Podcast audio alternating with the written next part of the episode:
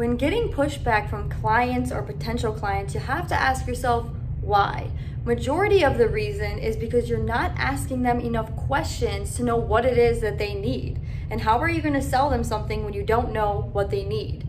Your products and services should be helping them overcome a challenge or be a solution to their problems. And so you need to do a thorough needs analysis to know what it is that they're looking for and then and then have yourself be the guide to that desired destination that they have, but ultimately your client or potential client is the hero. And a fabulous reference to this is the book Building a Story Brand by Donald Miller. And Patrick Bet David has a fantastic interview with him because your clients want to be their own hero you and your product and your service is the guide to that destination. For example, as a program director with Valuetainment, I connect CEOs, entrepreneurs, founders from all across the globe to Patrick, who is the guide who shows them solutions and who shows them systems and processes to grow their company exponentially, but still the entrepreneur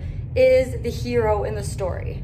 And the way we are able to allow them and help them get to their desired destination is because we know what it is that they're looking for through asking them what it is that they need.